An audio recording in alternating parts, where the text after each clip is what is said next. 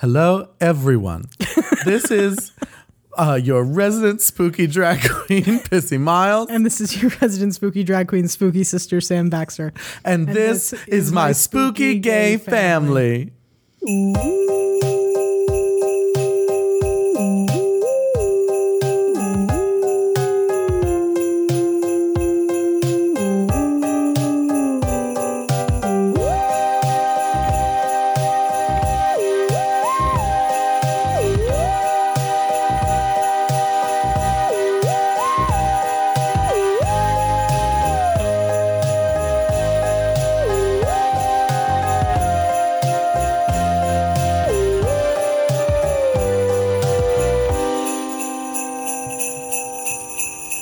I had to say everybody because we couldn't agree on what to call all of you.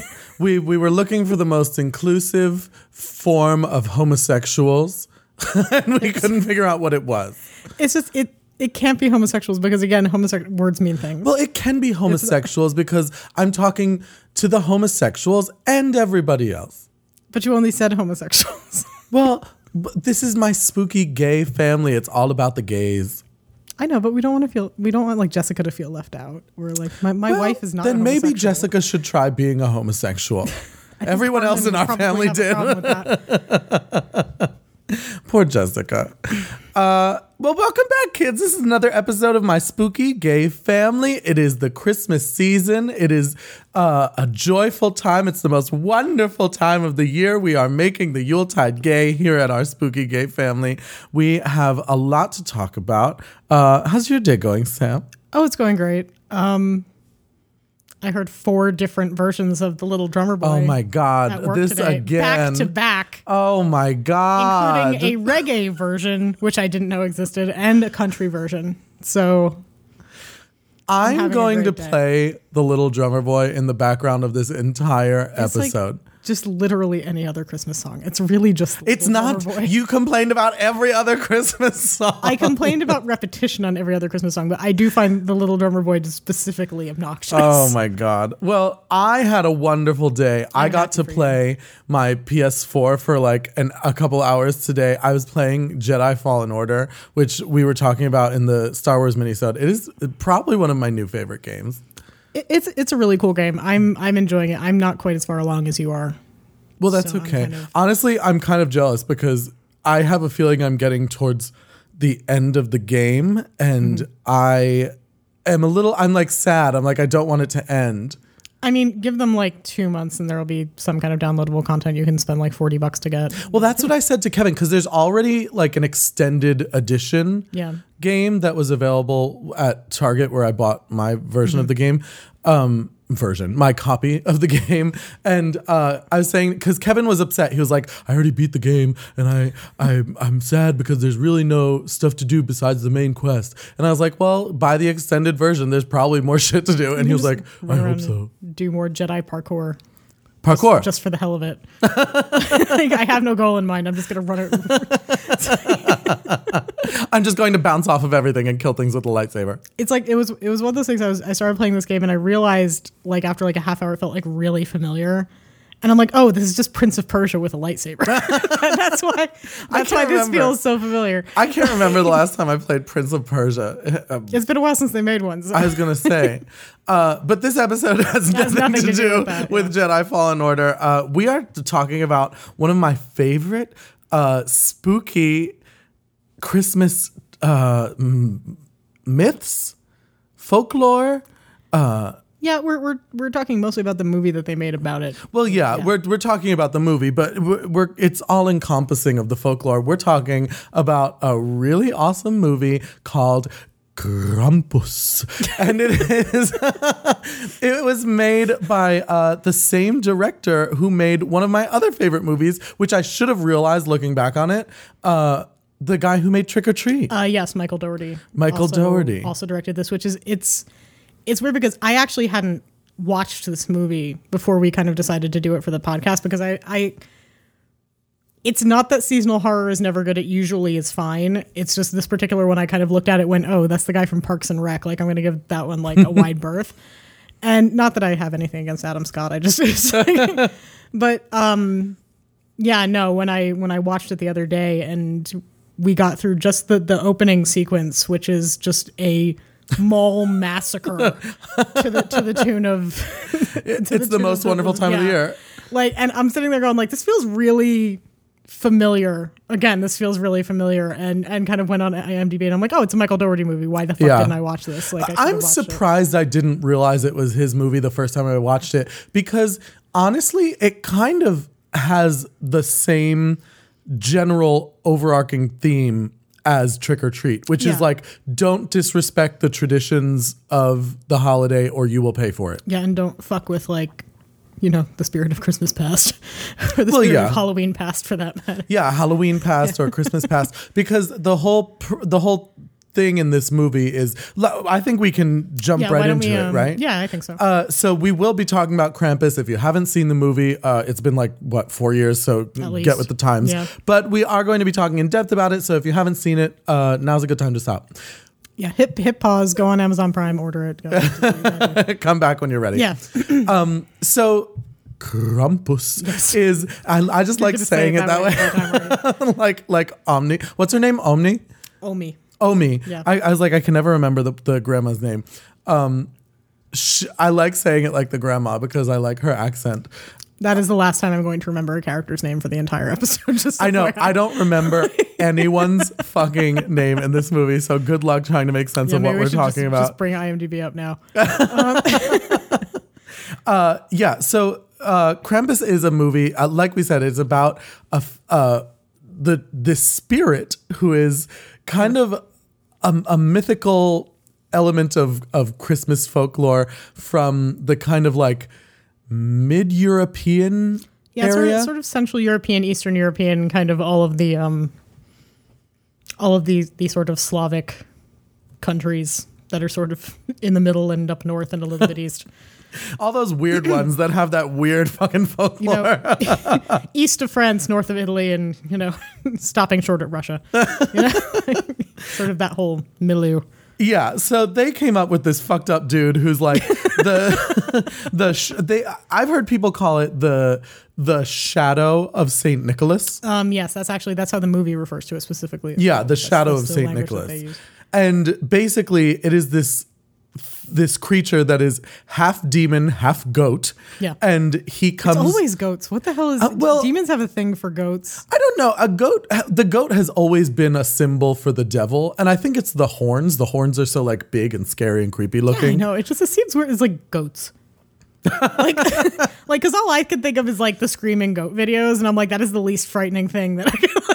Yeah, I mean, Like, apart from being loud, like I can't, really, I can't really imagine like looking at a goat and being like, that is clearly the most evil thing on this earth is that that little screaming. I actually could. goats, I, yeah. I imagine that that's something I would get tired of fairly quickly. Um, yeah. So Krampus, I was like, I was like, what the hell Sorry, was I talking yeah. about? It's Krampus, Krampus uh, is this spirit, and he he comes to punish people who have forgotten the spirit of the holiday, and. uh the way he punishes people varies from culture to culture, Yeah. but generally speaking, he comes and beats you with birch sticks.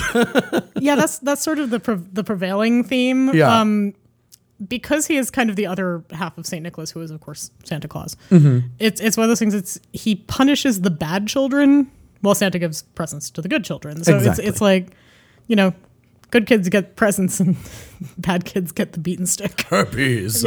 Until um, I guess about like I don't know, maybe hundred years ago or so, when it was decided that Krampus hands out coal. Well, that was we- when they just they're, they're like, well, I guess we can't beat kids anymore. Like, Let's well, just give them coal. It's like this isn't a good look. We'll just we'll just make the demon give them coal because it would be really terrible if people thought that you know Krampus was a child abuser. That would be really terrible. because then Krampus is just everyone's father. Um, so that kind of was the the mythical basis for this movie Krampus that was made by uh, Michael Dougherty and I remember seeing this movie for the first time with David when it came out in 2015 and I loved this movie because it is so campy and like it, it has a very it's it's like a funny but scary Yeah, it's kind of a kind of a dark comedy. Yeah. than, than I would say like a straight shot horror movie. Yeah, I mean it has like it has like elements of uh Ash versus the Evil Dead. Yeah, it's kind of. There, there are definitely moments, like particularly, like I'm thinking of one specific one where a gingerbread man yells "charge." like, like, like there, there's there's definitely some moments in there that are a little bit like, okay, like we're you're. We really leaned like, into like this. we really leaned into that. Yeah, no, but it's fine. well, there's that one character, the uncle, uh what's his fucking name? Uh, Howard. Howard. Yeah. And he gets at one point he gets attacked by the gingerbread men and uh who, if you look in the IMDb page, are called like Dumpy, Lumpy, and Clumpy or something Really? like that. Yeah, they. Oh my God. I love that they and one of them is voiced by Seth Green. I'm assuming the other one that had a line, which was Charge, in like a weird like Alvin the Chipmunk's voice. I actually love that. But at one point, uh, his wife asks him, uh, she's like, "Do you believe all this shit?" And he's like, "Well, I don't know. I just got, I just got my ass kicked by a bunch of gingerbread men. So, or, or no, he says, I got my ass kicked by a bunch of Christmas cookies. So I don't know." and I was like, "That is the best line. It's so good." And I, I, I really love that it had a lot of comedy. Do you, like know, horror movies that have a lot of comedy? I, I do. I think that um, horror and comedy fit together really nicely because it's kind of like horror is just horror and comedy have the same setup. It's just a question of whether or not there's a punchline or if it just keeps getting worse. So it's like I think that they intermesh really well. I think that Michael Dougherty particularly does it really well because there are a lot of funny moments in Trick or Treat too. Like when Sam gets shot. Yeah, it's hilarious. It's like woo, and he, and he, like Yeah. goes sliding across the floor. but yeah, no, I, I think that most of the better horror movies I feel tend to have sort of the right mix because it's not that you can't have a humorless horror movie, but it does become kind of it becomes kind of a slog. Like really the only one I can think of off the top of my head that I think works really well is they're just like Halloween is not especially funny, but you still have moments with like Annie particularly and Yeah, I was gonna say I, I think Halloween has a lot of comedy, intentional or unintentional. Yeah, I, I mean, a lot of what Mikey does is, is unintentional comedy. But I was gonna say more Sheriff Brackett, Well, uh, but we've talked about Yeah, him yeah, no, quite a that's bit before. but um, yeah, no, because I was I was going to say Insidious and I'm like no, because Specs and Tucker were in that. So so I yeah, think they. the- Ha- I, I, so I I think, think the- it's like you said. Most good horror movies have some uh, comedic relief, At, but the the key is not to go too far In the other it, direction, You know, yeah. um, I was watching today. I I was looking for something to watch while I was doing some work, and Mm-hmm. I turned on because they happened to have it on Cinemax. they had Puppet Master. Oh no, And I turned it on because I hadn't watched this movie in like 20 fucking years. And I was like, yeah, oh, I bet it, uh, would be good to like turn it on and see this again. And I watched it and I was like, wow, this is a lot Yeah, to take in. it's, it's a lot. and like, that's a movie that has a lot of comedy, intentional or unintentional. I, I think Puppet Master does sort of teeter a line between. I, I, th- I think it's actually sometimes more unintentional. Yeah, it's than not. basically camp. Yeah, no, I, I mean it's like I don't know how the hell I was supposed to take this conceit seriously, and yet when I was a small child, like that was one of the It was terrifying. Scariest movie The, the seen. scene with the leeches freaked me out yeah, as a it kid. still freaks me out. It's it's also just a little bit like I don't know how I feel about watching this puppet. Like it's kind of a weird. Thing. like this is kind of weird. kind of uh uh what's the word I'm looking for? yeah, I'm not really sure. Perform sadist yeah. acts on, on a guy who's tied to a bed. Yeah, it was kind of fucked up. But um, anyway, Krampus. Um, but- Krampus. Krampus never did anything to anyone tied to a bed. In, no, in this movie. and I I thank Michael Dougherty for that. honestly. uh, I really liked I, I liked the, the comedy in this movie, and I liked that you also got some legitimate scares. Like the scene in the attic had some really good scares. yeah, the scene in the attic is legitimately scary. I think the the scariest one for me, honestly, was um, Augustus Gloop, the, the, the, the little kid. the little kid who gets sucked into the chimney. No, but he like he lowers the chain with the hook on it first, and he's like Oh, yeah. calling to him, and it's really creepy, and it's it's And they're like shaking the chain with the and bells with the jingle on bells it. on it, and it's like wow, jingle bells aren't supposed to be creepy, but they, But no, they they, they did a really good job with that one. Um, Especially because like then you see like Toni Collette like dive for this kid. I know. and I'm just like, don't kill Toni Collette yet. I know. Don't kill Toni Collette yet. It's I was like honestly expecting her to like get pulled out of that chimney and like still be holding on to him and just have like the bottom the bottom half. Yeah, yeah. like, I know. just like a foot. I know. But I, you know, what's funny about this movie is there's not a lot of carnage in it. There really isn't, and I liked of- it. most of if you want to call them kills, I don't even know if you really can, but most of the kills happen off screen Yeah. Um, they're like barely. or so fast you don't see them. Yeah.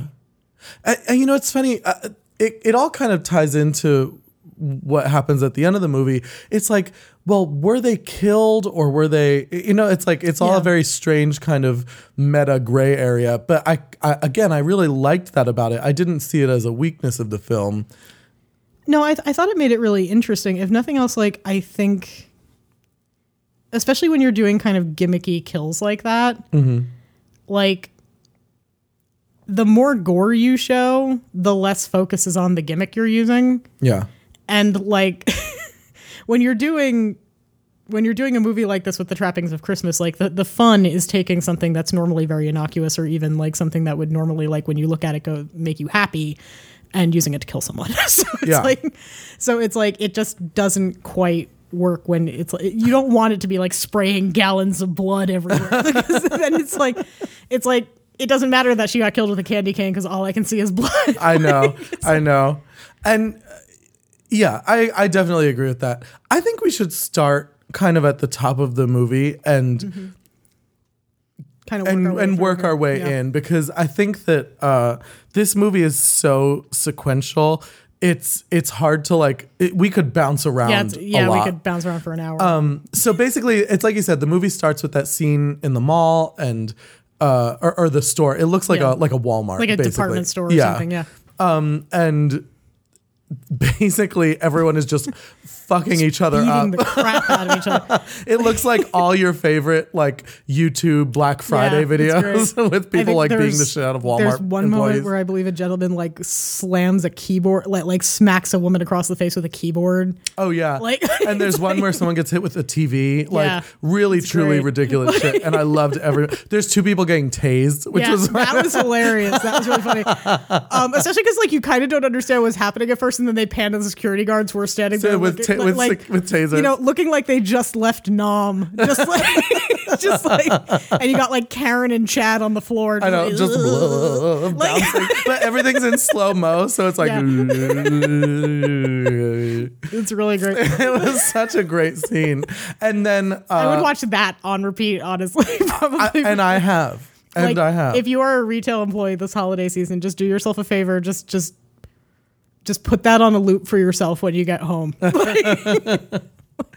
and then basically we get to know the this this family. I don't think do they ever mention their last Uh, name? it's Engel, Engel. yeah, How do you remember that? which is German for angel, because that's the point. Yeah, Oh, that's a good criticism. it's not a criticism; it's an observation.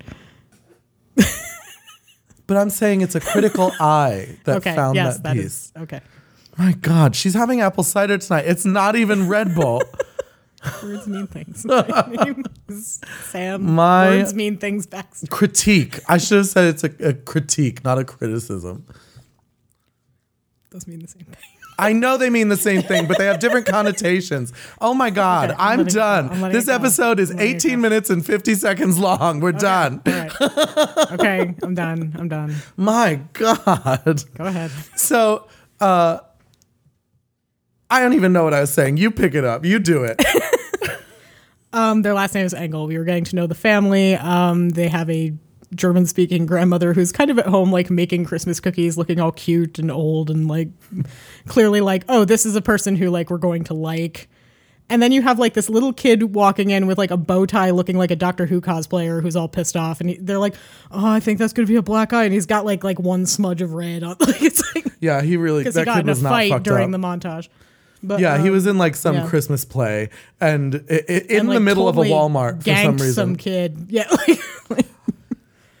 but um, yeah, no. The gist of it is, is that uh, Toni Collette, who is the mother, her sister, and her husband are coming for the holidays, and they can't stand them. There's a lot of not exactly vague, but like not explicitly stated, like you know that one conservative half of your family that you really fucking hate. This is those people.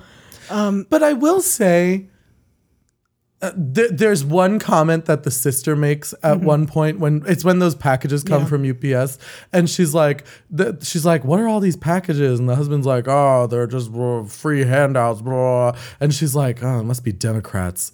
Or, or Yeah. something like that, and you're like, "Oh, she's a Republican. Fuck this bitch." Yeah, no, but I.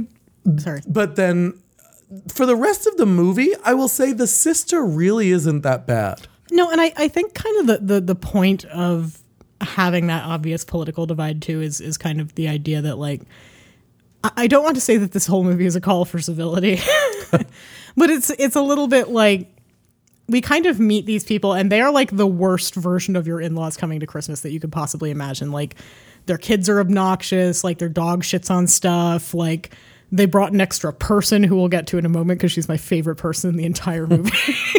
but like th- they're legitimately terrible. And kind of over the movie you kind of watch them soften and it's kind of watching these two sides of this family kind of bond together over the idea of surviving an ancient pagan deity who's trying to kill them. Um, but like, it's it's an interesting kind of. I think he handled both sides of it pretty fairly. Like, I, I don't think one side or the other is ever portrayed as being 100% right or wrong, which I think is was the right way to go. I agree. And actually, uh, one of my biggest things is that I do feel like at certain points in the movie, you're supposed to kind of feel bad for Toni Collette, who's the mother Yeah. in the uh, the family who is who's the residents of the house, not the family that's visiting. And uh, there are certain points where I'm like, I'm like, I get where you're coming from, but it's also like just try and have a good time. Like Yeah. she's walking into this with like Yeah, she's, she's- like walking into this carrying her cross and you're like Yeah, Toni no, put it down pick up the creme the creme brulee Yeah. and go sit down and, and and enjoy this Christmas dinner. Yeah. Um, now the wild card in this little family dynamic um, is Aunt Dorothy, who who is my favorite part of this movie, like hands down, no question. Um, she is the aunt of Toni Collette and her sister, and she is just she is just drinking from the moment she shows up, and like saying really mean shit. And I'm just like, that's yeah, this feels this feels like real Christmas to me now. I, it's like Aunt Dorothy made this all real for me but no, she's she's fucking hilarious, and she she has no filter, and she swears all the time. She is very funny. Although I like her better in the second half of the movie Yeah, no, she than I do in the beginning. better. Because in the beginning it's like she's totally set up to be uh, entirely unlikable. Oh no, she's an asshole, which is one of the reasons I like her. Oh, see, I didn't like her when she was being an asshole. Once she just Yeah, becomes the kind of like tongue-in-cheek comedic relief yeah, during all the the unfolding chaos, I'm like, okay, I like this. But in the beginning, she like walks in and she's like kind of making fun of Toni Collette for no reason, calling her like bougie and and rich and yeah, like making no, fun and, of her and food. then Toni Collette comes with, back with something like, "Well, maybe next Christmas we'll have it in your trailer, and Yeah. you'll feel more at home." and I was like, okay, that I'm down for. but it's like, okay, this is great. Yeah, because I I really was I was not a huge fan of Aunt Dorothy for the first bit of the movie, but I, she does grow on me. I just love the fact that they like they leave her in charge of the children at one point, and like she has She's no getting- she's making them fucking clue where these kids are. At one point, she she hands um Augustus Gloop, she hands him schnapps and lets him drink. She has a hot cocoa with peppermint schnapps. Yeah. She's like sugar and spice and everything nice. And Don't, you're like, don't you go ratting me out. and you're like, Aunt Dorothy, get your Yeah. shit together. It's like you're already in a survival situation. You've just given a small child alcohol. That's great. Like, like To be fair, uh, if I was going to give any of the kids something that would slow them down and get them killed, it would have been Augustus Gloop. I mean, he literally this this poor actor. He had not a single line It was kind of perfect though. in the entire film. No, it worked thematically. and It was great, but like this poor kid, he didn't even say anything. Not a word. Like at any point, I think he screamed in the chimney. Yeah, I think he screamed when he was getting killed, but that was. His only line screams. yeah, pretty much. Yeah, I, I, Augustus Gloop was not.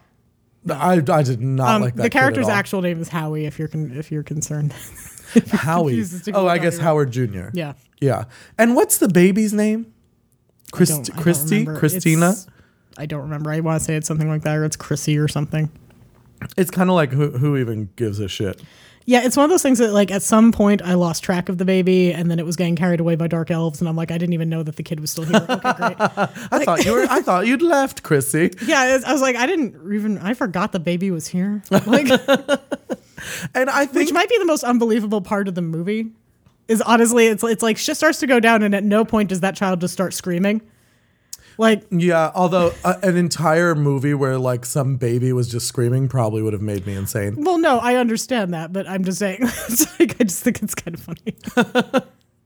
I I I actually also really love the way uh th- this film kind of treated the kids Yeah. because it made them it made it very clear that they were uh they were responsible in a lot of ways for what happened. And not just not j- not just the kids Yeah. the adults were as well but that I think a lot of times kids are are in in movies are given excuses and and they're they're like oh but they're kids and it's this and it's that. And it's like well no this movie was all about kids being responsible for their actions and being responsible for the way they've acted Well, I mean, when you think about just Christmas kind of in general, it's like it's kind of the only time of year where we're like, no, 100% accountability, little Thaddeus. yes you have like to you get were- your shit together You were mean to someone in April and now you're fucked. yeah and now Krampus is going to hit you with Like a it's the only time. So it's like, so I'm all about Christmas movie movies making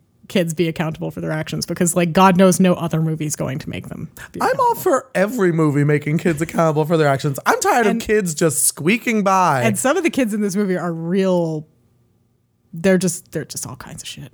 Oh, Um, absolutely. the the two uh kids what, what what are the two girls' names? The two daughters, Jordan and Stevie. yeah.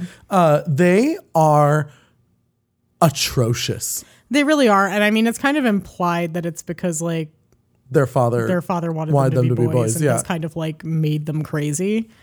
But at the same time, and also I would like to point out that as a butch lesbian, I found that just slightly homophobic and fuck you. But, like, um, it was a little bit It was a little bit like at, at one point the older sister was like, "I don't want to share a room with girls that pee standing up," and I'm like, "Okay, like back off of that a little bit." Mikey. But to be fair, But, like- that that was also I think intended to be no, it was. uh, a a notch against Beth, who is the older was. sister. But like at the same time, it was kind of like, okay, watch it. Because But- Beth but- was but a then pain they in the walk ass. through the door, and it's like, I'm sitting here going like, I had that jacket when I was in eighth grade. You did. Fuck you, Michael Dougherty. um, but um, no, they're they're both just terrible, and I mean, the thing is like, this is sort of weirdly enough where like the plot of this film kind of stops. th- There's a moment kind of in here where like I'm I'm not sure if it makes sense completely. Is the fact that like Max, who is ostensibly our protagonist, um, who summons Krampus inadvertently by tearing up his letter to Santa and kind of throwing it out the window. And it was a big, long, sappy, It's a Wonderful Life letter to Santa about how he just wants his family to get along again and he just wants Christmas to be like it used to be. Yeah. And like Krampus apparently got this letter and went like, okay, so you want me to murder everyone. Got. Got it. it's like, no, I just, I just Krampus is like Uncle Teddy. yeah. He's like, okay, so you, you want me to kill everybody? And they're like, no, Teddy, we just Yeah, want you to fix the family. All right, so, All right, should, so- should I so- kill him so this way or that way? Throw demonic toys at the. Right. I got it. I got it. I got it. No, no, no, no, no, no, Teddy, no, Teddy, no. Bob Burgers. You know, That's his name. I mean, it's just the the thing is like I I understand kind of the conceit in uh, uh, that, but I'm still not really sure what Max did wrong or if he did anything wrong. Well, but like- wasn't that the point that at but at the end of the movie he was leave he was going to leave Max? Yeah, but it's just I don't know. It feels kind of strange because it's like how in it like in in what twisted like black like in what twisted logic is like murdering this child's whole family and most of the neighborhood around them like fulfilling the wish that this child made not that he's here to fulfill wishes but how does that not punish max as well to just murder everyone he knows Well, but I guess that's kind of the because the because Omi explains that in Yeah. her in her dream sequence. She's like, and and Krampus left me as a reminder uh, to what happens when you forget the Christmas But see, that's kind of the thing. It's like it's not really immediately clear if it's like okay, I'm going to grant your wish, or if Max just inadvertently narked on everybody. I mean, he kind of did because well, the and the thing is, Max never really explicitly says anything when he tears up the note. Yeah. So it's hard for us to say, well, this was his wish or this wasn't his wish because we don't really know exactly what was going through his head because it Yeah. wasn't written dialogue. But I do think that it was intended that he was basically doing the same thing his grandmother had done, which was wishing that his whole family would go away. Yes. And that is why Omi is my favorite character because Omi is like, she's like the Mima of their family. Mima is our grandmother who was like the the centerpiece of the family and Omi held that shit together. Everyone else was fucking up this holiday and she's like la la la la la fa la la la la lighting this fire, making hot cocoa, cooking some gingerbread cookies. Here we go. and I was like, yes, Omi is the winner. She is the hero. And that's what makes it so sad to me when she goes. There's there's one point where like it's it's right after the basically what happens is Krampus sends down this weird like divine blizzard that like coats the entire neighborhood and makes it like blackout conditions and nobody has power. And it, he hmm. essentially just like he like yeets them onto survivor island for like no reason. And then like and then like Omi's like sitting there trying to build a fire because she's like a sensible person. And like I think it's Toni Collette is like get your mother out of the fireplace before she like lights the whole house on fire. I'm like, honey, you don't have heat right now. You have now. no heat. Like- Exactly. and on top of it, and not, you have a fireplace. like not even not even like they don't even know she's warding off Yeah, no, they don't even know about that she's just like it's like for for God's sake, she's a grown woman. She knows Yeah. how to heat a house. She grew up in Germany. Like uh, the, she's Austrian, actually. I don't Aus- know wherever she has this whatever Germanic country Yeah. she's from. She uh she's literally the only person taking care of shit. And they're like, "Yeah, Beth, why don't you go wander out into a Yeah. blizzard to see your boyfriend?" What? And she's like, uh maybe that's a bad idea, Becky. And she's like, uh, "No, it's fine. Go." Yeah, seriously, what fucking parent in the middle of a whiteout blizzard is like, yeah, honey, walk four blocks to your boyfriend? Like, dad wouldn't even let me drive to like stop and shop to get milk if it we, if we were expecting more than like two inches of snow. He's like, did you check the tires? Yes. Did you did you de-ice it? Yes. Did you did you do that? Yes, dad. Did you I'm change I'm the I'm oil? good." Did you- Dad, did it's you put raining. new bulbs in the headlights? It's raining. it's fine.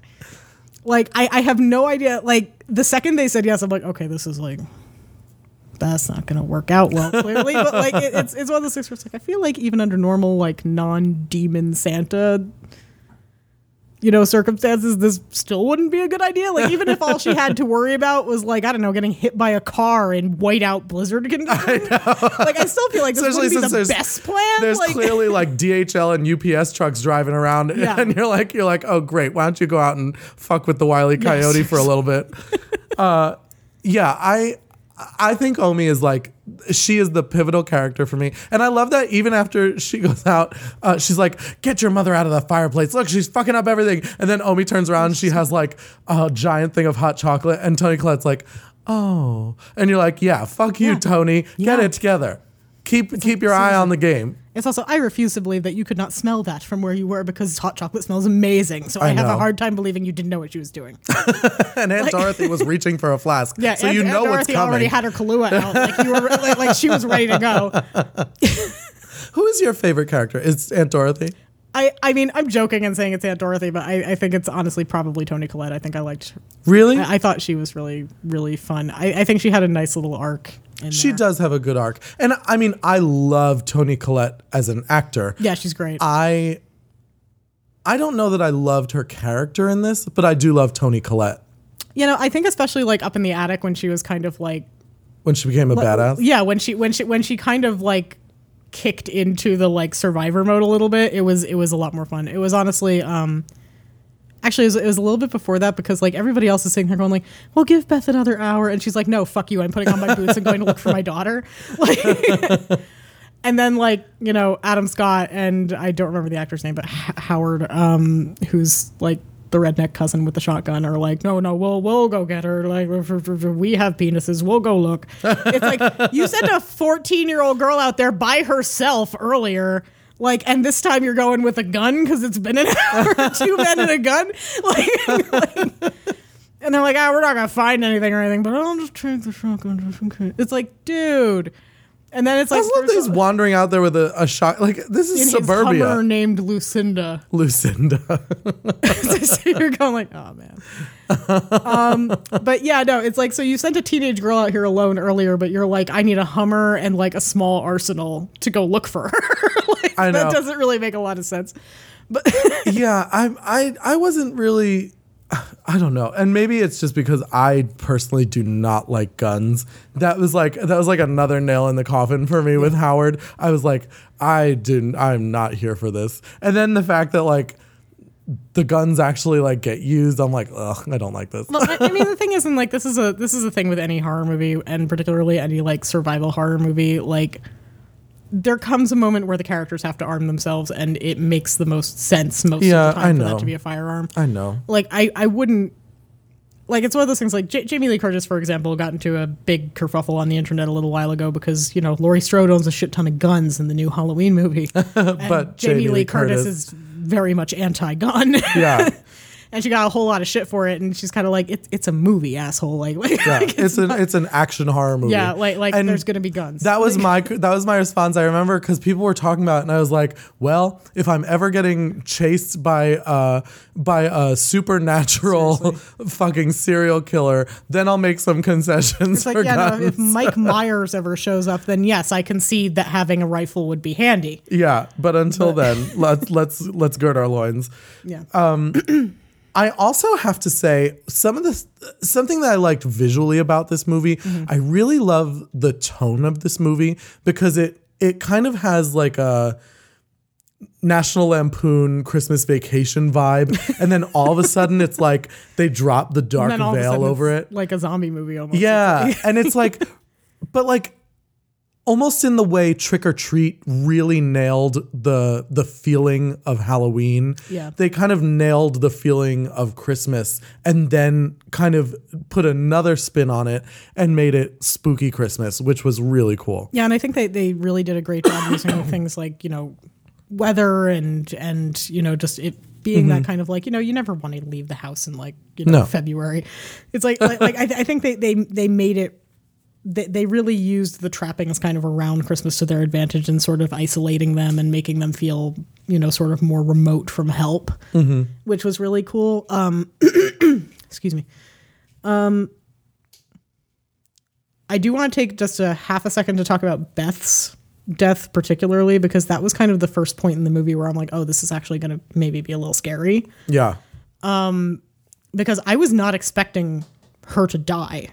Frankly, like like the whole build up to her, she walks to her boyfriend's and she basically runs into Krampus. Yeah. kind of, and he's like hopping around on rooftops and shit, and it's it's, And it's, it's following her. legitimately creepy. yeah, Um, And the creature design for Krampus in this one is is kind of interesting. Um, he's wearing a Santa mask, and you never see his face, Krampus's Yeah. face, which is I thought was actually like a really creepy, cool idea that Michael Dougherty did in this because it's kind of, you know, he takes the he takes the mask off and he looks like Beast from Beauty and the Beast, and it's, it's- you just lose some of the magic. Yeah. you know, but like, but um, you know, him like kind of chasing her on the rooftops, and then like she she hides under a DHL van, and Mm-hmm. then he just he you think he leaves her there, you think he walks away, and.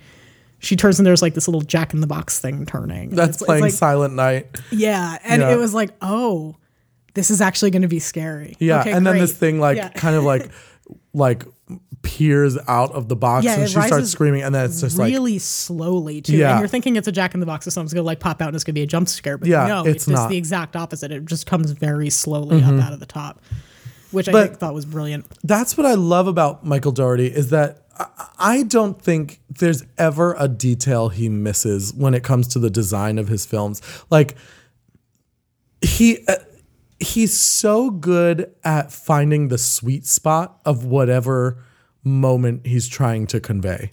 Yeah, and I think one of the things that I like best about him is is again kind of that's a perfect example of it is he kind of consistently tricks me mm-hmm. a lot of the time. Like it's one of those things like the first time I watched Trick or Treat, spoiler alert, like I did not get that those girls were were werewolves, Were werewolves, until yeah. they were taking their damn skin off.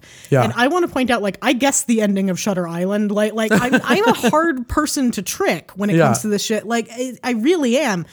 And like every time I see a Michael Dougherty movie, there's always at least one or two things in there that I had no idea We're coming. We're coming. I'm the same way. and and tend to be done so well that it's it's like a weird little present for me that I didn't see it coming and it was done so beautifully. And you're like, yes, thank God he tricked me. and it's like, yes, that's great because I, I really honestly I thought she was going to make it back. I did not think at all that she was going to die. I thought she was going to kind of be the starting gun. She was going to show back up and it's going to be like, oh my god, this weird thing, and then like everything was going to go to hell. Well, and that's what's interesting is he kind of breaks the expectation of the audience because you never expect that the first one dead will be a child. And No. it's like it, we were all sitting there going, okay, which one's going first, Howard or his wife? And you're like, and then all of a Or sudden, one of their many shitty children. yeah, one of their many shitty children. But then Beth is the first one to go, and Beth is one of the characters that's kind of like towing the line between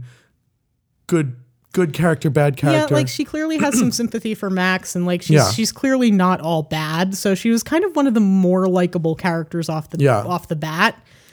Which but- makes it which more made it surprising when she really goes. surprising when she died. It was it was one of those things where it's like, oh fuck, I would have like I I thought she had it until at least the last ten minutes. Like like I would not have guessed her to go earlier than that. Oh yeah, I, I would say last half hour. Yeah, that's because uh, I would expect it would be like Toni Collette, then Yeah. Beth, then the dad, and then Yeah. whatever happens to Max.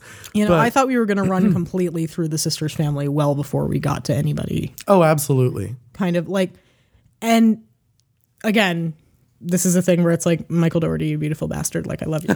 You beautiful bastard. for tricking the fuck out of me every time. Um but yeah no like like her death was really scary. Um augustus Gloops was really scary. We already mentioned that. Yeah, and Um, the sister that that dies in the attic. yeah. Although you don't see it so it's kind of you just kind of hear it happening and then you see what happened sort of like you kind of get Yeah, you get like yeah. well, but you get the attack.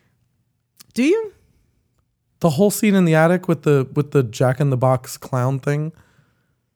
Are we talking about? Um, I, I really thought that the one sister had gone already. It doesn't matter. One sister dies in the attic, then the other one dies Outside. outside. Um, but the sister that goes in the attic gets eaten by that like Weird that weird predator slinky- clown thing because he has clown. the predator mouth. He kind of yeah of he like opens it up and I'm like, oh okay, like, like that's I know. not really what I was expecting. Great. um, but yeah, no that that whole sequence, especially because it's like weirdly scared of the adults and it's like running away. It's like I know it's like this is a weird sequence because like it's very strange because like my head immediately goes like Resident Evil, and this is something completely different. yeah I don't have a lot of I I don't have a a good understanding of how to break that scene down it's really just, It's a lot chaos. of creepy imagery Like, yeah like, like it's total chaos, and then at one point there's the the cherub, the like it, she the looks like, like, an, weird angel thing like it, like the angel you stick on the yeah the tree. angel topper I, and I think that's is- what she's supposed to be Yeah. But um, like flapping around and trying to eat Toni Collette's face. Yeah. It's like, it's like angel annabelle it's very Yeah. strange um, there were definitely some Annabelle vibes coming off of that thing. But like, and then at one point, like they, they send the dog up into the vents to get the clown thing, and the dog is an action hero, by the way, because oh seriously like the only reason Howard survives his encounter with the Christmas cookies is at the very last second, this giant like, slobbery bulldog just jumps up and snatches that cookie out of the air. Rosie was Yeah. the best. Uh, like Her second to the- Omi, the, the only people who have best any sense in character. at Yeah, all. Uh, Rosie was the best fucking character because you're like, oh, she's supposed to be big and dumb and slobbery and a pain in the ass, but then all of a sudden you're like, oh, I love her. She's Yeah, great. like you've barely seen her on screen at all, and then she eats that Christmas cookie, and it's like, yeah, good dog. Who's a good dog? I do love. I will say my favorite scene in the entire movie Mm-hmm. Is the action sequence in the kitchen with the Christmas cookies. It, it is really fun. because you you can see Michael Dougherty is kind of uh, poking fun at all of the action movies. Yeah. Because at one point there's like explosions and the cookies are running in slow mo Yeah, from the it's like- explosions, and he's shoot, trying to shoot them with guns and hit them with pots and pans, And, they're, shooting at him with a nail gun. one yeah, it's it's insane, but it's and all I can so think of funny. is the ending of Shrek 2. It's like the whole time. Pigs in a blanket. that was like, I just kept expecting one of them to just float slowly, be good, just like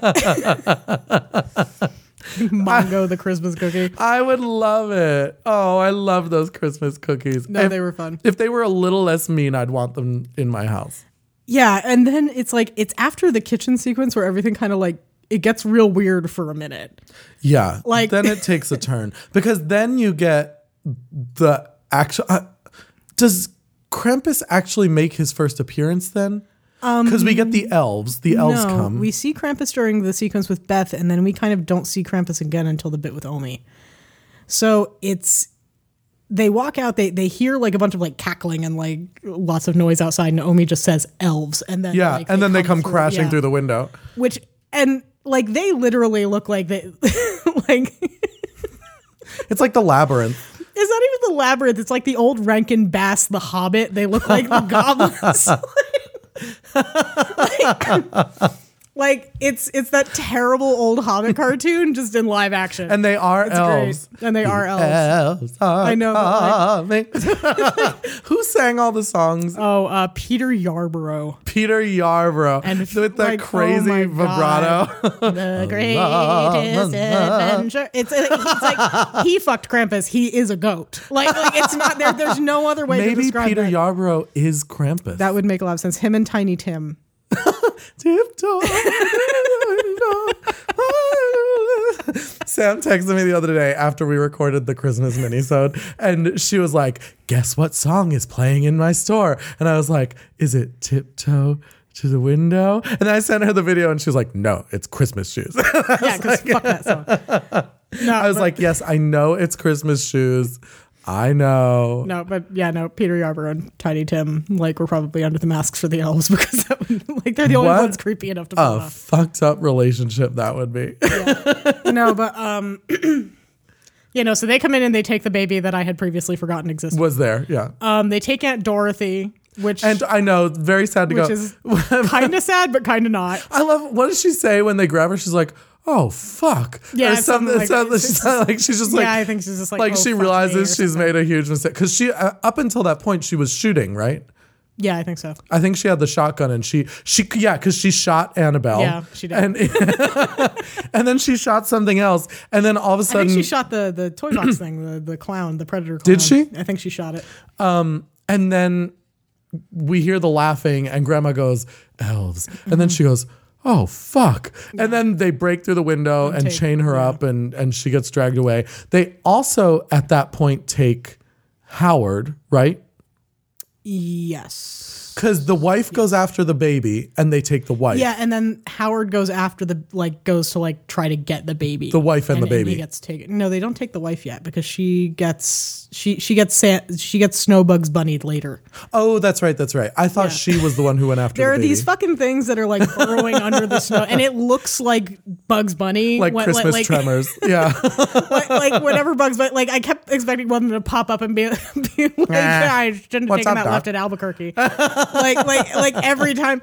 But yeah, no. Um, and they get Linda, who is the sister, and they get Toni Collette, and they get um, they get Adam Scott because he turns and like is trying to shoot them under the ground, and he gets eaten. Hmm. Um, I feel like we didn't talk about Adam Scott at all, which is fine because honestly, his character doesn't really have a lot to do. It I don't, like he does, I, and I actually liked his character because I I thought too. that his character was kind of a good voice of reason in the movie. He's not the typical. No, horror I, I think dad. it's it's it's one of those things that like since Max is the protagonist, I feel like he has less to do because in any other Yeah. story he would. It would have been him, yeah. But I do think that he's significant, and I I really like again a, a credit to Michael Dougherty. I like that he's um what, what's the best way to put it? I like that he kind of remains this kind of voice of reason for Max because we see Max kind of wavering between do I stay good or do I go bad? And and the father is kind of this beacon for him of he's an, an actual role model. And so i liked having him there. And i liked that he toned down uh toni collette when she was becoming uh overwhelmed by yeah. what was going on.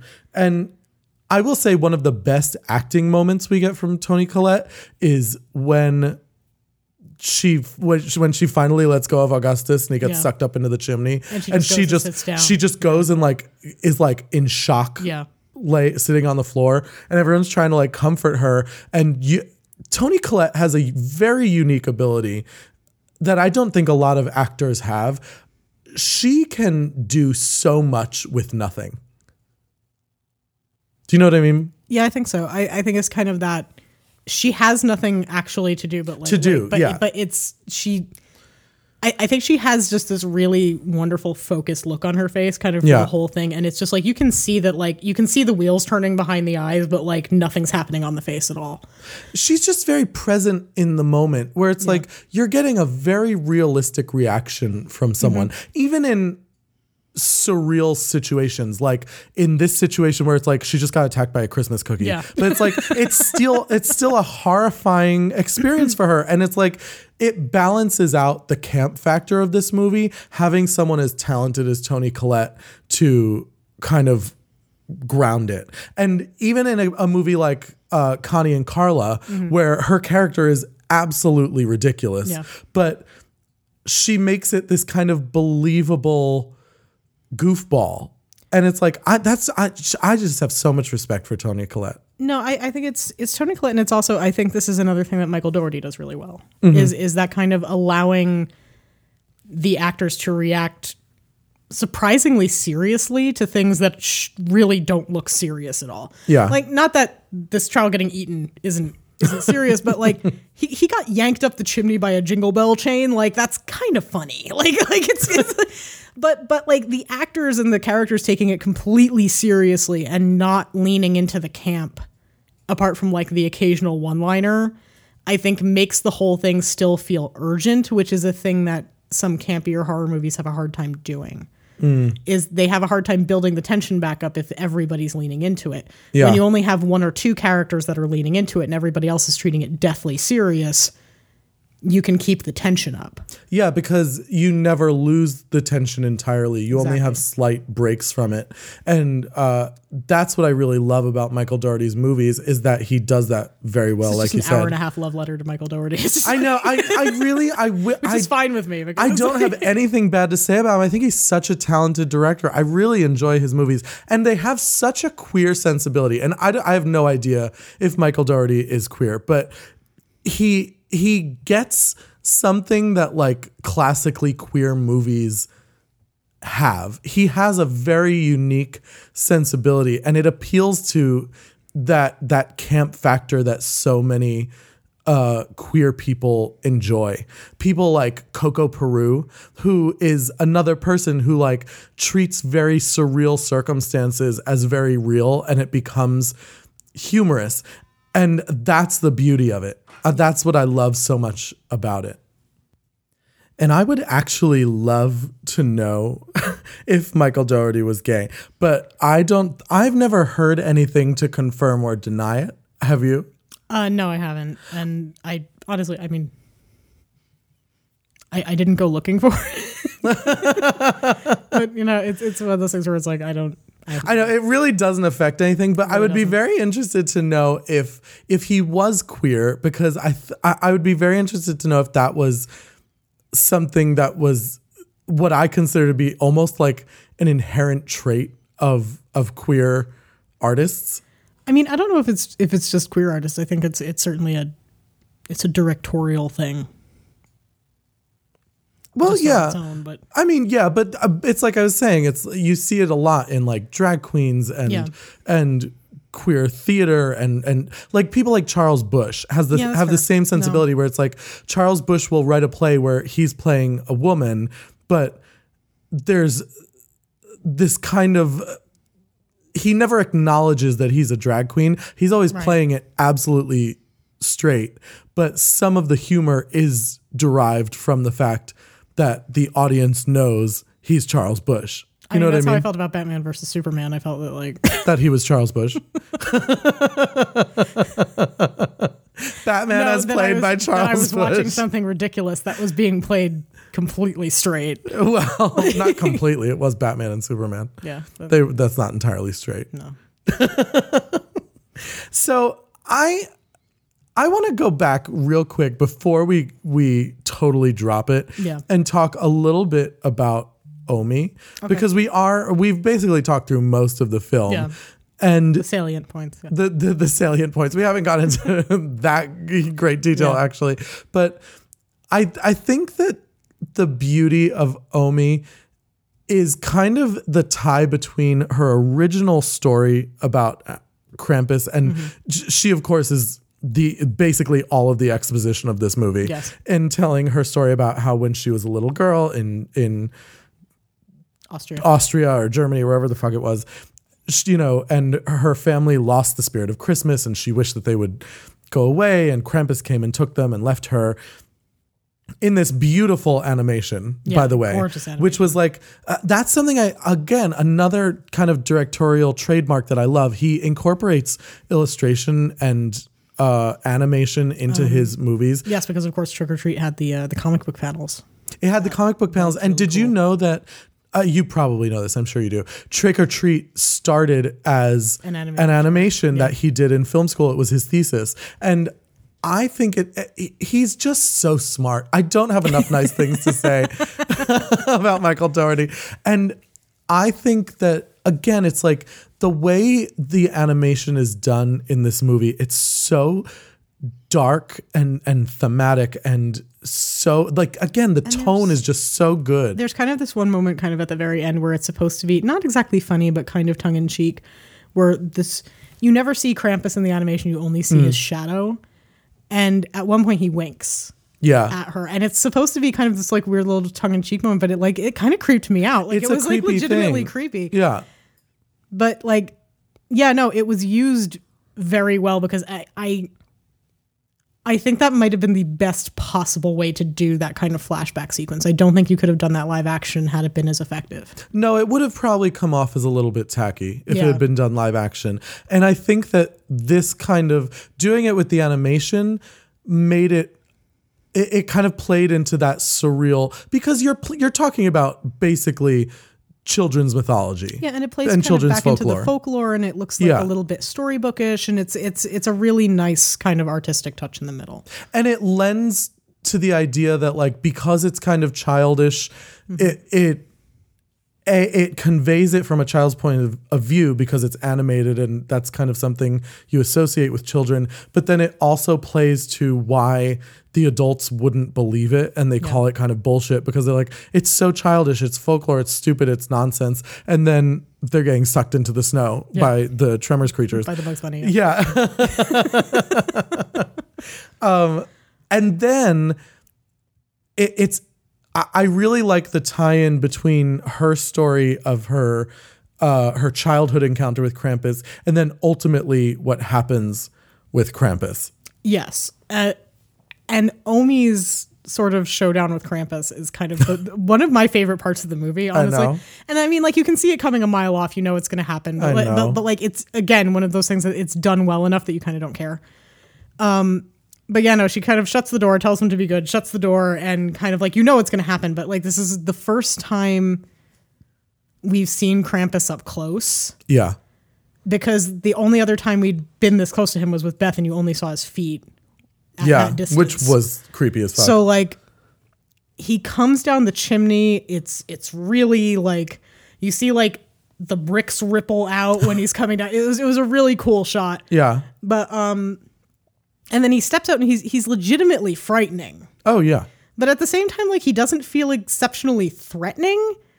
Like it's it's kind of like it's like oh it's you like Yeah. kind of thing. like there's this weird little like oh it's you. I've been looking for Yeah, you. Yeah, like, oh, hey, how about that? so I've got this big sack of demonic toys. You want to look inside? And that's kind of what happens to Omi. Yeah. But, like, oh, poor Omi. but it's it's a really nice, creepy shot. And he does this thing, and he does it with her, and he does it with Max too, where he kind of he he holds his hand out, and he just kind of extends like the one index finger and kind of like rubs it along their cheek, Yeah. and he does it to both of them, and both times it's like creepy as fuck. I know. But, like, it's one of those things where it's like, oh, I wasn't expecting that to like bother me. but um, yeah, no, the, he does it again, and it's one of those things where it's like it's kind of left ambiguous what happens to Omi. We're not actually sure if he kills her or not, but he he does open the The sack. sort of Santa sack, and you see the demonic toys inside. So we're assuming that he did. And But the thing about Omi is that I do wonder what happened to her because she is the only character, including Max, I think, Yeah. who maintains the Christmas spirit through this movie. Yeah. And so I almost wonder why she wasn't left to be the the person who is is the reminder of of the Christmas sacrifice, so to speak. Because I, I I almost wonder if that's why he does the thing with his hand where it's like, I know Yeah. you're you've kind of got this spirit in you, but you're on you're on the losing end of this game this Yeah, year. exactly. I, I that's kind of how I read it. Was kind of like, I know you're not at fault here, but in order to adequately punish everyone else, I have to I have to you. take you. Yeah. It's kind of like it's not exactly a mercy killing, but it's, it's one of those things It where it's a like, mercy kill. but it but it seems like it's it's just it's very personal and kind of weirdly intimate, I know. and it's it's it's a very strange moment. But I, I one I, I think that honestly like I had like an actual emotional response to, which is Hmm. not a thing that I have in horror movies all the time. so it's it's one of those things where it's like, oh okay, that was kind of weird. well, and I wouldn't be surprised if Krampus remembered her. I mean, she sure had essentially summoned him Yeah. in the past. So I do think that that's, I, I think it's relevant. I, Yeah. I think it's relevant that her story comes full circle in that she was originally the person who was left to be the reminder, Yeah. and then And then this time she gets taken. her ultimate, yeah, her demise is that she is eventually taken by this same spirit. Yeah. So now that we're kind of at the end of this movie, let's talk about the ending for a minute. so, But why? so essentially, Is there um, something strange about it? something something weird um, in a Michael Dougherty movie? But um, but um, so everyone gets eaten by by snow bugs bunnies, and then like, um, Max and like one of the, the the idiot cousins are in the truck, and she gets pulled out by by demon elves, which my wife informs me that song was sung by Glenn Yarbrough, not Peter Yarbrough. Doesn't matter. He still sounds like Glenn. Fiddick, we know he sang Yeah. it. But um she gets pulled out of the truck, then Max kind of is left there and Krampus gives him this weird little bell thing Yeah, that I, I assume is supposed to be kind of his like you know, his receipt for a wish fulfilled, I guess. Hmm. like, I wonder if like no returns for 15 days. I wonder if it's a nod to the the folklore that says that Krampus leaves a lump of coal because it's this little dark, like chimeless bell. Yeah, I don't think it really made a whole lot of noise, but like it, it is very dark too. It might be. I'm, I'm honestly not sure. I know that um, I was reading on IMDb that the inscription on it um, essentially translated as greetings from Krampus. So it's kind of this weird little fuck you to him too. It's like It's a weird little it's- it's- Krampus yeah. postcard. Yeah, it's, it's, it's a weird it's a weird little you know. It's thank- him on the beach, like Thank you. lounging in a chair. Thank you for shopping with Krampus. You know, we hope that you've enjoyed this experience. Please leave a five star review. you know, if this family annihilation was unsuccessful or, un- you know, the the Krampus customer care line. Yeah, it's just got a one eight hundred number on the bottom, and you're never going to get anybody but Susan. She says she's getting a manager, but she's not. No, you're, she's you're going to get disconnected before you ever talk to somebody This who can is help. you. Peggy. It's like, it's like I'm sorry, but you left my one dickhole cousin, and I don't want to be a bitch. Like I feel like I should get a discount for that.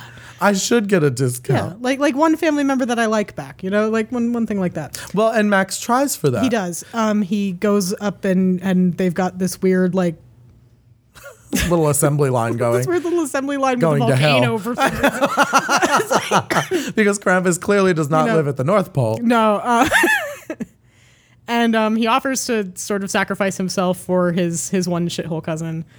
and um, Krampus just legit laughs at him and drops her in the hole. And I'm, I'm like, yes. He's like, awesome. he's like, haha, no. Click. Yeah. like legit actually laughs at this kid, throws her in, and then picks him up and throws him in. I know.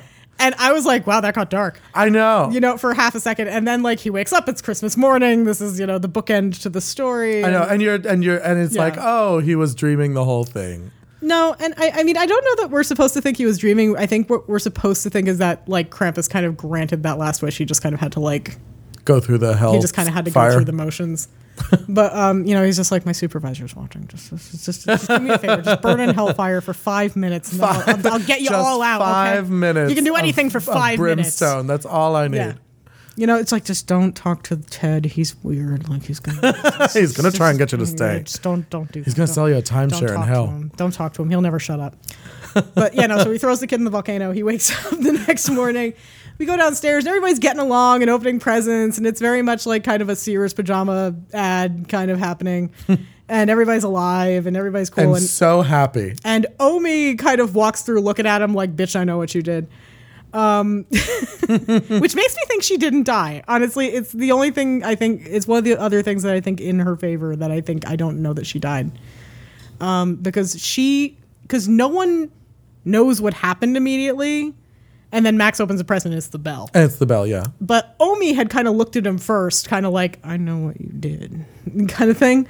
So I think that if nothing else, she remembered. I don't know. She definitely Yeah. remembered. It's it would be an interesting take to say that it was that she was still alive. Because is it that made it it that it's like a shadow of her in this little I don't know. snow globe? Because this is the other thing. So this is the thing we have to talk about. The, the question that I have written down here is Does this movie have a happy ending or not?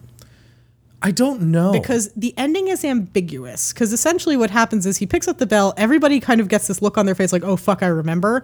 And then we pan out to Krampus kind of putting a snow globe down that has their house in it. So that Yeah. it's, it's like it's kind of ambiguous as to whether or not they're kind of trapped in this little hellish snow globe, and that's their punishment, or if this is just kind of how he keeps an eye on them.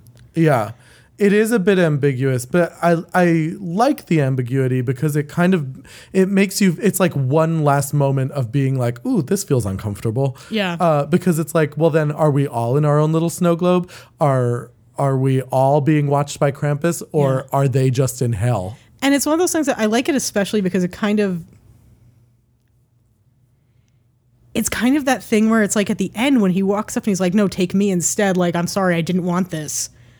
And Krampus laughs at him. It's kind of one of those things where it's like, "Bitch, it doesn't matter if you're sorry now." I know. Like it's You one of those. it's, it it's it's the accountability for your actions thing. It's it's Yeah. it's the like you you don't get to like you know the day before Christmas be like yeah Santa I'm sorry about all that other crap like you know like, like it doesn't work that way like like. Krampus is here to punish you. It, he doesn't want to hear your bullshit at the end of it. Yeah, your the retribution is not your Yeah. you're asking for forgiveness. The retribution is your punishment. Yeah. And you have to go through with it even if you're sorry. Yeah, and so like on the one hand, like the dark ending makes a lot of sense and it's really cool. On the other hand, like it is a Christmas movie. The protagonist is a child, and there is a part of me Mm. that's like, did we just save the day with the power of love? Which is a possibility. The power of love. but it's one of those things where it's like I, I kind of I don't think it has a happy ending, and I mostly think that for the ending of Trick or Treat. Oh is, yeah. is is why I think that because like you have the bus driver kind of being like, okay, I'm a horrible person and I'm going to respect Halloween now, and he's you know he's hanging he's handing out like penny candy out of his fucking Yeah. cast. And then, And and then then, you the sit there and go, oh, up. he learned something, and then he turns around and like those fucking zombie kids are there to eat. him. And they do. it's like, which I think is the best ending. Oh, ever. Oh, absolutely. It's like, oh, you think one night of being a decent person gets you out of that? Like, no, fuck you. Gets you out of murdering children. like seriously. But But to be fair, Max didn't murder children. he didn't murder children. Well, I mean, a lot of kids died as a result of something Max did. well, but to be fair, those kids died as a result of what they did. yeah, no, they were not completely innocent. At the same time, Max is a narc, and you know Yeah. had to like toss that letter get- angrily out the window. I never did that. Snitches get once. stitches. Is This that the is a- that the argument yeah, you're making? This, this happens a lot with like children in particularly holiday movies. They get upset with something and they tear it up and they throw, they fling the window open and throw it out the window into the breeze. And I'm like, I can remember several times in my adolescence where I was mad as fuck. I never wrote my thoughts down and you know threw the window open like a Disney princess and threw them out into the wind. Like I don't. I, don't I mean, you say that, that. but I know that I was a very dramatic child. I could absolutely see myself doing that. But did like you actually? making my way to the roof to like sprinkle the, the contents of my Christmas letter to Santa wrote like a 20 page manifesto on why she hated our father, tore it up into little pieces, and, threw like- it into the wind, and threw it into the breeze. Except it wasn't a Hollywood movie, so it just fell on the ground. yeah, and then dad had to wake it up. This is all like, a joke, by a the way. bitch, son of a bitch." No, he didn't really do that. Um, and he loves you, dad. Um, he does. Um, and that's basically Krampus. 2015. I think that's that's basically it. And I want to say, if you haven't seen it, you should absolutely watch it because it is one of my favorite Christmas horror movies. Yes, and honestly, apart from some like bad language and stuff, is surprisingly I wouldn't say family friendly, but like if you have some older kids, they could probably watch it. Yeah, this is definitely PG 13. Yeah, like you could you could Probably get away PG with 10. like, honestly, there's uh, there's some bad language, but it's not like, it's not even that bad. Like, Aunt, Aunt Dorothy says Dorothy fuck a few times, yeah. but if you grow up in the average household, you've heard fuck several times Yeah, anyway. but like there's no nudity. There's really not a lot of gore. Like, you'd probably be okay. so, we have a little game to play, don't we? I mean, it's it's not a game so much as a hypothetical. I like games. Let's call it a game. Okay, we'll call it a game. Okay, so pissy. Yeah. If someone were to write things that you had done wrong on a piece of paper and fling a window open dramatically and toss them out into the wind, and Krampus was coming for you, and he was going to send a demonic toy after you, hmm. what would you absolutely not want to see coming for you? a Weight Watchers handbook. I think that's I think that's probably the worst thing that could come looking for me. I'm like, no! How dare you? Because then not only is he gonna kill me, but he's gonna call me fat first. And it's like, fuck you, Krampus, insulting. and your horned face, and your stupid Santa mask, you stupid goat demon bitch. Okay. Conversely, what's the best case scenario? Like, what what would you look at and be like, oh, I can handle this. I don't need to worry about. it. I, I don't know, a meatball parm. I like I, I could definitely take care of I a said the meatball word parm. toy. I swear. meatball parm is not a toy. Okay, a toy. I I could definitely take like I w- I- uh, see. I'm tempted to say like a Raggedy Ann doll, but then I'm like, well, that was Annabelle. So I, I don't know. Maybe I- maybe that would fuck me up. I could I could definitely I could definitely do like a GI Joe. Yeah, that's fair. I mean, this is the question though: Does the GI Joe's weapons work? It also Like, is that part of the demonic magic? the the weapons do not work, but I don't have shoes. So it's like it's an even match. like like a floor full of Legos. That's yeah, I was gonna say. I'm like, dude. do you what do you think if if Krampus if someone if I wrote your name down and tore it up on a piece of paper and scattered it I love into how the you wind, got all specific with that. I just said someone. I didn't say it was gonna be me. I chose to Okay, to, yeah, to include that's your nice. name. Okay. Um, what would Krampus send that you'd be like, oh no, I'm done? I feel like any of like like I, I want to say a Furby because I'm a child. they creep me the fuck out. Really? But honestly, I think the thing that would like absolutely like scare the bejesus out of me is like a Cabbage Patch Kid that has been owned by a little girl for more than six months because a there are no clothes anymore. B like the hair's all been cut off. It's all like, matted and gross. with crayons and shit. like like it's got like it, it's got like graffiti on the belly by this point. Like like like any little girl is given a Cabbage Patch doll and within six months it is totally fucked up. It looks It's like trash. a crack whore after six months. So like I, I think that would scare the living bejesus at me because it's like that doll's seen some shit and it doesn't matter what I pull out, it's gonna get me. After a long night of hooking. Like seriously. What and so conversely, what what toy would come after you that you're like, oh, bitch, please, I got you. Barbie, because I have dismembered her before. Really? Yes. When did you dismember a Barbie? I murdered, I think, I want to say maybe two or three of Jessica's Barbies. Usually after she was done with them. I think one time not. because she pissed me off. Teach you to make me sign contracts. uh, I'm going to tell this story, and Jessica's going to hate me. so when Jessica and Sam were little, like little little kids, Jessica would convince Sam to do things, and then make her sign a contract that said she was going to do it. am I gonna? Am I telling this right? Essentially, it, it was it was things like, particularly she, she it was usually like chore related. And like she would be like, okay, but if you're you, if you're gonna like do this one thing for me today, I need you to sign this piece of paper, and I would sign the piece of paper, and then like two weeks later, she'd be like, no, you signed a contract, you have to do it again. Because like I was an idiot, and and for, for most of this, like somewhere between the ages of like four and eight, So I'm sitting there going like, yeah, okay, whatever, weirdo. Like you're gonna write like I don't know, take the trash out or something on here. Like yeah, whatever. I'll sign it. I don't give a shit. I'm doing it anyway. And then like three weeks later, that would come back to haunt me irrevocably because I apparently, even as a small child, had a lot of respect for the rule of law and didn't realize that you know the thing that Jessica wrote down in like glitter pen. And you would have been the kid to be like, I have to honor this contract. I did. It was like- I was like, well, I have to live up to my commitments. I wouldn't want to get in trouble. Like, like I wonder if dad still has any of them Um, I know for a fact that mom did because I think we found one or two of them in her in her after, townhouse. after she passed when we were kind of going through and she had boxes and boxes of crap that we made with like crayons and sticky glue and like all other kinds of shit. But like I I, th- I think we did find one or two in there and and they are like I mean they're they are spellbound. These would not hold up in a court of law at all. But um, yeah, no, my my six year old ass was like, "Well, I signed a contract." I, like you I- bought a I car. I recall very distinctly at one point, like Jess getting in trouble for doing that with me, and I don't remember what it was for, but like I remember very distinctly, like our mom looking at Jess and being like, "Cut that shit out," and then turning to me and going, "And you stop being so fucking gullible." like that is a very as, mom as thing I'm to sitting say. here going like. What? It says it on the paper and I signed it. I have to do it. That's how it works. Because I was a moron. And